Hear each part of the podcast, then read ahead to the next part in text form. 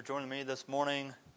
Uh, blessed Sunday morning, a blessed morning to be in the Lord's house. Uh, this morning, I don't want to preach too hard at you. I'm not the pastor. I'm not going to preach about the fire like I did uh, last Wednesday. I'm going to preach a little bit different. I'm going to preach on going the extra mile. Going the extra mile when you may not want to go that extra mile going the extra mile when the world may not want you to go the extra mile. You can find your place, uh, chapter 5 of Matthew, Matthew chapter 5, verse 41. Matthew chapter 5, verse 41. and like I said, this is going to be called Going the Extra Mile. And first off, I want to read to you a little poem. And if you couldn't guess the title of the poem, is called Going the Extra Mile. Absolutely. So, this poem here, this isn't your typical speech. You see, the Bible has a way of scriptural timing, biblical rhyming that I can't help but hear the scriptures crying out to be spoken in the spoken word poem. We wear What Would Jesus Do bracelets like we know him, but what would he do? Would he get the new iPhone even though he already has two? Or frown at someone when they sit in his pew? No. He would scoot over and let them sit next to you like the brother you haven't seen in three years. See, I say go the extra mile when you're hurting and your friend's broken, but you still have that strength to tell him who to put his hope in. I say go the extra mile. When you're giving rides and, and you need gas in, the, in your tank, but the only payment you'll take is a thanks. I say go the extra mile because one day you'll die and you'll be in that courtroom awaiting your sentence, but the only jury on the bench is Jesus. Amen to that. The only jury on the bench is Jesus. God will say, Wait, I must confer with my son. And Jesus will say, Lord, he's done. Because when I asked him to walk with me, he walked two miles instead of one. And he gave me clothes when I had none. And he came to church even when it wasn't particularly fun. And he had his own wishes, but he put my will in front of them. This isn't your typical speech. This is a message with a worldwide reach, a lesson a professor can't teach. This is a message with hands and feet because your feet beat to the beat of a different drum. There are names in the book of life, and you are, and, and I are one of them.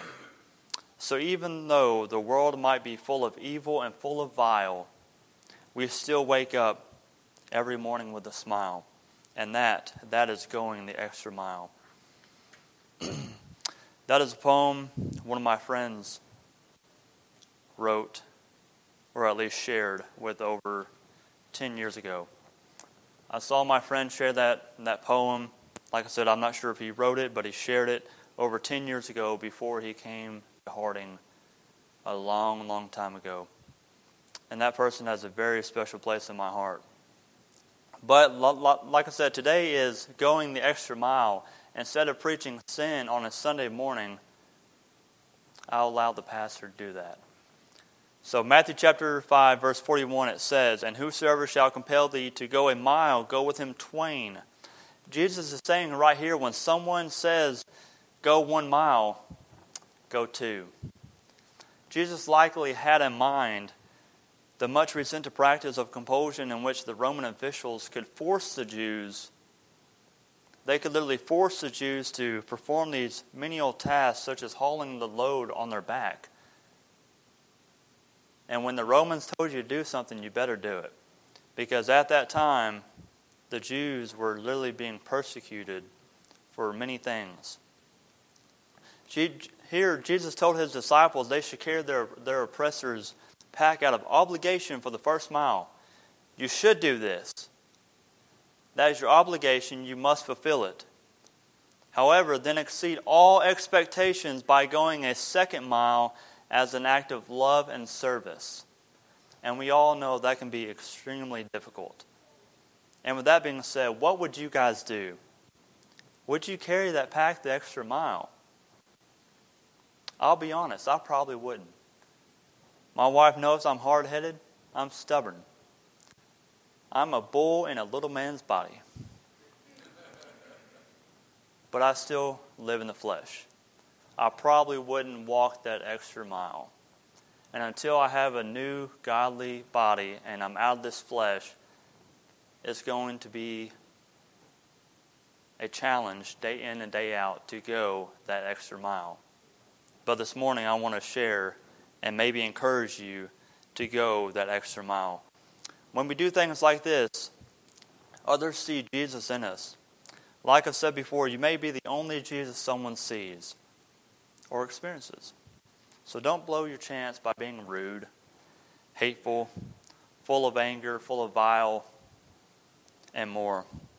Be the reason why someone may turn to Christ, not the reason why they shut the idea of Him out. Like I've also said before, so many people are coming through those doors and they're going right back out as quickly as they come in. We need to be more loving. Preach the sin. Call them out where, they're, where, where they are doing wrong in their life, just like you call me out. My wife does it all the time. But our job as Christians are to, to live a, a godly life, to be just like Christ. That's a Christian, right? Our job is to be as Christ minded, as Christ like as we can. And like I said before, some days that is a real challenge. I've got my own, my own issues. I know each and every one of you do here. Even when they've got you down, they're spitting on you you still need to treat them good and show them love. That is going the extra mile. When that person is shutting you out and they're not wanting to hear you out, they're not wanting to hear the gospel, keep going the extra mile with them. American Christianity, is false, but we are not called to follow American Christianity. We are called to follow biblical Christianity. Pardon me, sometimes I can't pronounce very, some words very good. That's why it's important to get into your Bible, to read it, to study it, to know it. And I know that can be hard at times because it is for me too. There are many days where I struggle to read. I just don't like reading. Um, there, there are many days where I struggle to pray. It could be five minutes, it could be 10 minutes, 20 minutes, whatever. Praying is tough. Praying is probably a whole lot harder than reading. I can read and go through the scriptures. I can read and just toss and turn and flip these pages over and over. But you talk about praying for five minutes, that's tough. That is a completely different mindset, a completely different challenge, but we ought to be doing that. We ought to be getting into our, our Bibles and, and knowing what this Bible says and understanding it and comprehending it because when we are faced with those people who try to challenge us, we ought to have those answers. Not to shut them down, not to hate on them, and to be hateful and to be unchristlike. But when they challenge us, we ought to be ready. And whosoever shall compel thee to go a mile, go with him twain. Go with him two. We are called to serve others. Yes. Let me make that very clear. We are called to serve God. That is our first mission every single day. We ought to wake up. We ought to choose Him just like everybody chooses us. You ought to wake up and you ought to choose your spouse. You ought to choose your children and to love them unconditionally. And sometimes that can be tough. We all have that flesh in us today. But we are called to serve others to love others, to guide and to lead others, to teach them and disciple them. We ought to bring them in. A person ought to come through those doors. You, you ought to be Christ like. You ought to be welcoming and to show them who Christ is and what Christ did for you. If you feel that you need to share your testimony with them, go ahead and do that. Because, like I said, you may be the only Jesus they ever see. Don't ruin that chance by being hateful. Once you have them, once you, once you have converted them, whatever the case may be, if they want to hear you out, take that opportunity and share the gospel. Because, like I've said before, if the, if, the, if the Lord, if the Holy Spirit gave you a conviction to share the gospel, and for some reason you skipped out on that, and they die, they're going to be screaming your name. Why didn't you tell me who God was as they're being thrown into the lake of fire? And what are you going to say to Jesus? How are you going to respond to him when he asks you, Why didn't you tell him who I was? Don't let that blood be on your hands. Our job is to serve them and to teach them and disciple them, bring them up and show them the way of Christ. We're not called to put down others and put ourselves on a pedestal like Jesus. We're not Catholic. You can chuckle there. When treated unfairly, hear me out. When treated unfairly, how you react, how you behave, how Christ like are you, or I'm sorry, how Christ like you are, is more important. You see, like I've said before, I write a ton of different sayings and thoughts I have in my head and things I've heard from preachers and and people of like faith in the front of my Bible. That's just what I do. Some people like preacher signatures, and I'm not knocking that. But like I wrote in the front of my Bible here, when things don't go your way, how Christ like are you? When things, when you were in that valley, like I preached um, a couple Wednesdays ago or so, when you were in that valley and you've got everything, it feels like everything under the sun is going wrong. How Christ like are you? When you wake up the following morning, how Christ like are you? When you feel like you have no one there and no one, no one is grabbing you by the arm and putting you on your shoulders as you're walking off that field, like you see people get injured, how Christ like are you? When things are going good and you're on that mountaintop, how Christ like are you? Because you, you see, many of us can be on that mountaintop, everything is going awesome, and we're on our best behavior at church. But the minute we leave these doors, that flesh gets a hold of us. You want to know why I say that? Because I say that because I, have got the experience of it. I'm not perfect. I've still got that flesh. My wife knows that. And at times I catch myself before it's even brought up. It's a challenge. This flesh is a challenge, and it's always going to be a challenge until we are either called home via rapture or I'm called home by death.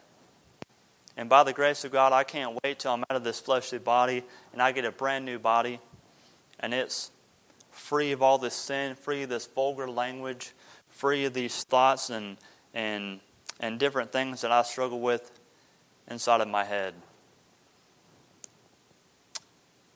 We all have struggles. We all deal with things differently. We all have these internal mindsets and, and challenges that we may face. Can I um, admit something to you right quick if you want to say that? Can I share something with you? My job as a state trooper, I see lots of things.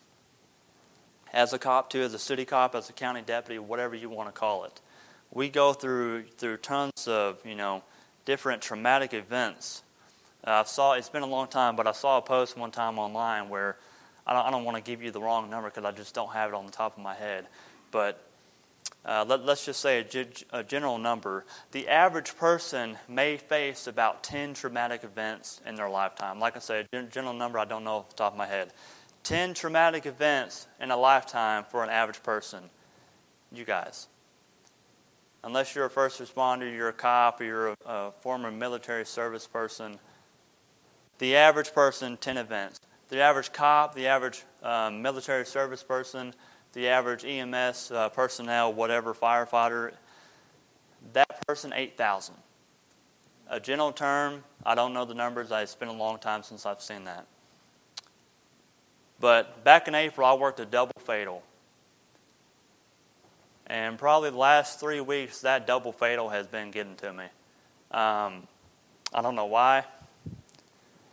Um, long story short, uh, you probably, you guys probably uh, read the news, you know, and you know how it went. But one day, I went through the accident scene like I always do, and man, I just got really emotional in my car. the Lord was with me during that time. As I, as I drove by, I see the skid marks. I see everything like it was clear as day. And I see the two crosses over there for the memories of the, of the two lives, the two souls that left their body on April the 30th, about 9:45 p.m. The two souls left their body, and all we can do is pray and hope that they were saved at the time. Pray and hope that someone went that extra mile with them before they left the earth.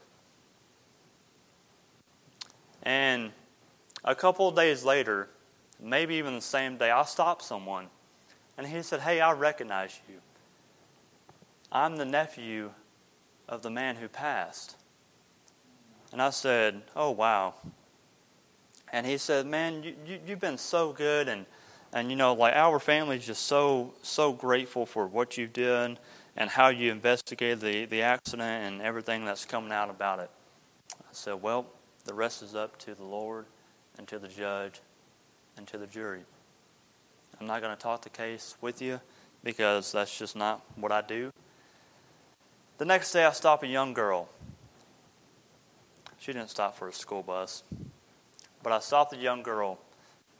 She had the same last name as the female. And I said, Hey, are you related to so and so? She said, Yes. And I said, Okay. Lord's doing something now. I went through the accident scene and I met two people two days in a row. Something's going on. And then I, I take a trip to the fair and I'm walking through the stalls, through the horse stalls, and I find this giant stall just filled of memories of this young woman. And of course, you know, I kind of get emotional inside. I tend to hide my emotions, so I'm not, not crying, but I'm emotional on the inside.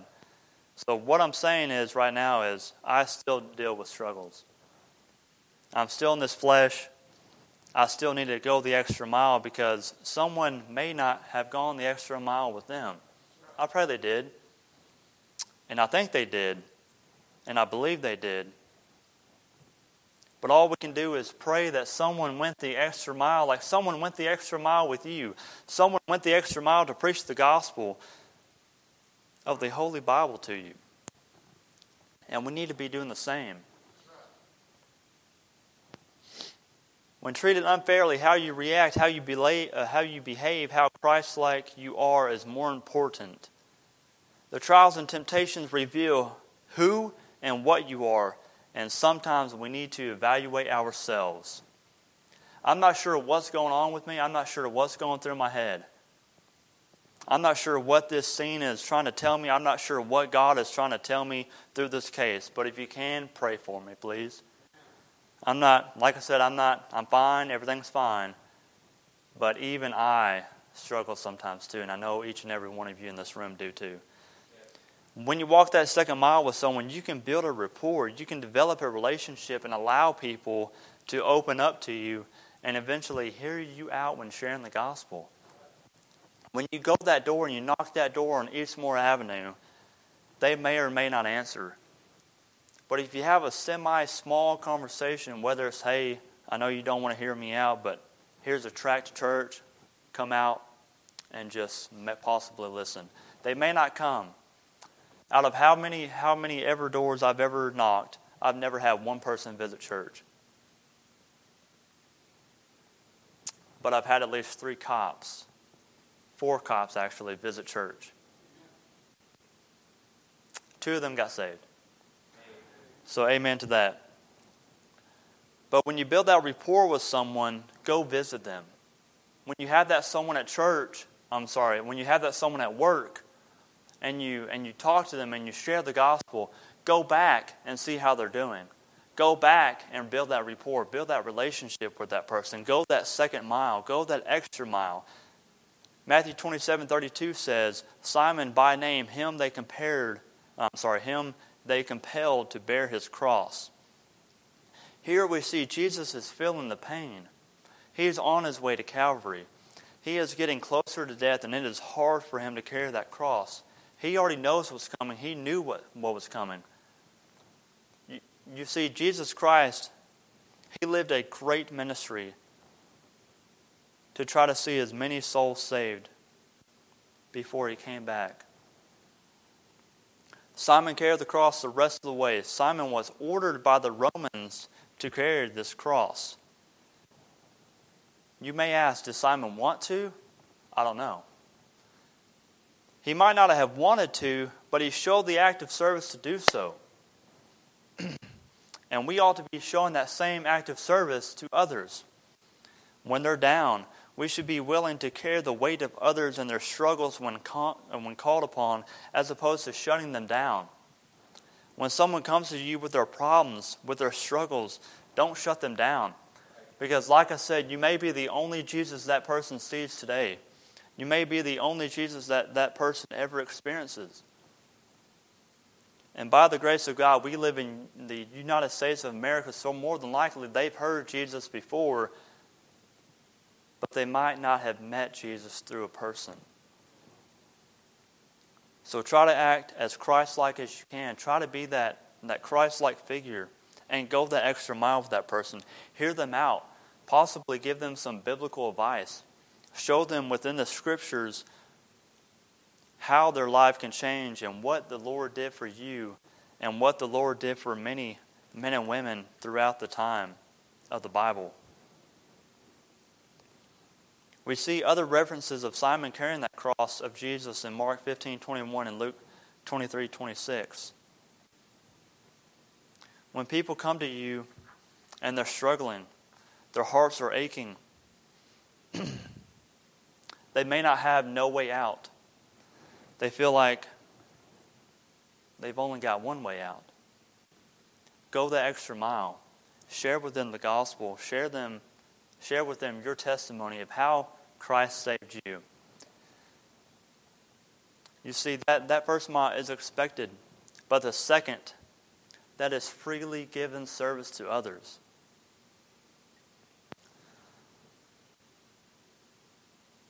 Like I said in Matthew 5:41, and whosoever shall compel thee to go a mile, go with him twain. When things are going wrong and the people are coming to you and say, "Hey, I need help." Yes. Seek more help. Go that second mile. Show them where they can get more help. If someone comes to you and they and they need that ride, Go ahead and give them that ride. And while you're giving that ride, go that second mile and share the gospel to them. I had a buddy of mine, he, he took me to go pick up my spare car. I'm sorry, he took me to go pick up my car as it came out of the shop. And as we were um, passing the church, actually, I said, Hey, buddy, you go to church around here? He said, I do. I said, Okay, not a problem, buddy. Well, if you ever want to, come visit our church. Come visit us, have a good time, hear the gospel. That's what we should be doing. Those people that we work with, those coworkers, those those buddies, even if they may not be the same culture or you may not have the same likes, the same, you know, things that you care about, go that extra mile and possibly invite them to church, share the gospel to them before it's too late. To reach others is to sacrifice your time. To see souls saved is to sacrifice your time. If we want to reach others for Christ and we want to see as many souls saved before it's too late for them, it's going to take some sacrifice. If you want to see your children saved, it's going to take some sacrifice. What you need to do, you probably need to be at church first off. You probably ought to be bringing your kids to church and, and raising them in that nursery and then praying with them at night. I know I I could do better with that. To see souls saved is to sacrifice your time. To see your coworkers saved is to sacrifice that time. You may not have a great relationship with them, you may not even like them, but you should still have that heart like Christ and you should, you should still want to see them saved. Because, like I said before, also, we're going to see a lot more souls in hell than in heaven a lot more people, a lot of people in church also are going to be in hell. Because a lot of people here, they may read about God, they may read about Jesus and his stories and the prodigal son and the, and the fiery furnace. They may, may read these things, they may be on their best behavior while they're in church. But do they know God? There's a difference in, in just reading and hearing about Him and having that relationship with Him. Go, go that extra mile, go that second mile, and to really sit down and share the gospel with them and to, to share your testimony. And you might see them so you might see them saved. Can I tell you if you if you if you help help people in those ways and you, and you sacrifice that time, you can earn that crown. You can earn that crown and you can lay that crown at Jesus' feet when you meet him and say, Lord, this is yours. You helped me do it. But all this work that I did on earth is because of you. All these souls saved that came through that door that, that I got to witness to, all the knees that have, have knelt at these altars and cried their cries and, and shed their tears, it's because of you. And because of you, here's your crown. Now, I'm not sure if, if you know, if you, um, if you allow or you or you help convert someone if we if we get like five souls saved. I'm not sure if you get five crowns or if you get one crown. However one crown is enough. Lord this crown is yours. Because of you you helped me go that extra mile and see those souls saved. To see those souls saved is to sacrifice your time. Continue to go that extra mile when it may not feel comfortable to you. Can I tell you something right quick before I close? You need to get uncomfortable to get comfortable. This world is full of bile, it's full of evil, it's full of heartaches, it's full of sin. But if we sit inside the church and all we do is pray, Lord, help us grow, Lord, send some people here that's not going to be good enough. We need to go the extra mile and get out of the church, start knocking on some doors, passing out tracts as you're, as you're walking through Walmart. Like I said, you need to sacrifice your time. You need to get uncomfortable to get comfortable. You may not be able to talk to people very, very well. You may struggle with, with getting outside of church and, and meeting new people and, and doing this and doing that. But can I tell you, all you got to do is just take a tract, put it on someone's windshield, put it right there on the, on the windshield wiper. That may be enough to see a soul saved. That person may open up that small little tract and be like, huh, I'm not sure who put this here, but it sparked an interest. And they may visit our church, and we may see them sold, uh, see them saved. And if that's the case, then amen to that. Like I said, go that extra mile. When you go the extra mile, it'll be worth it, I promise. And the Lord will thank you for it.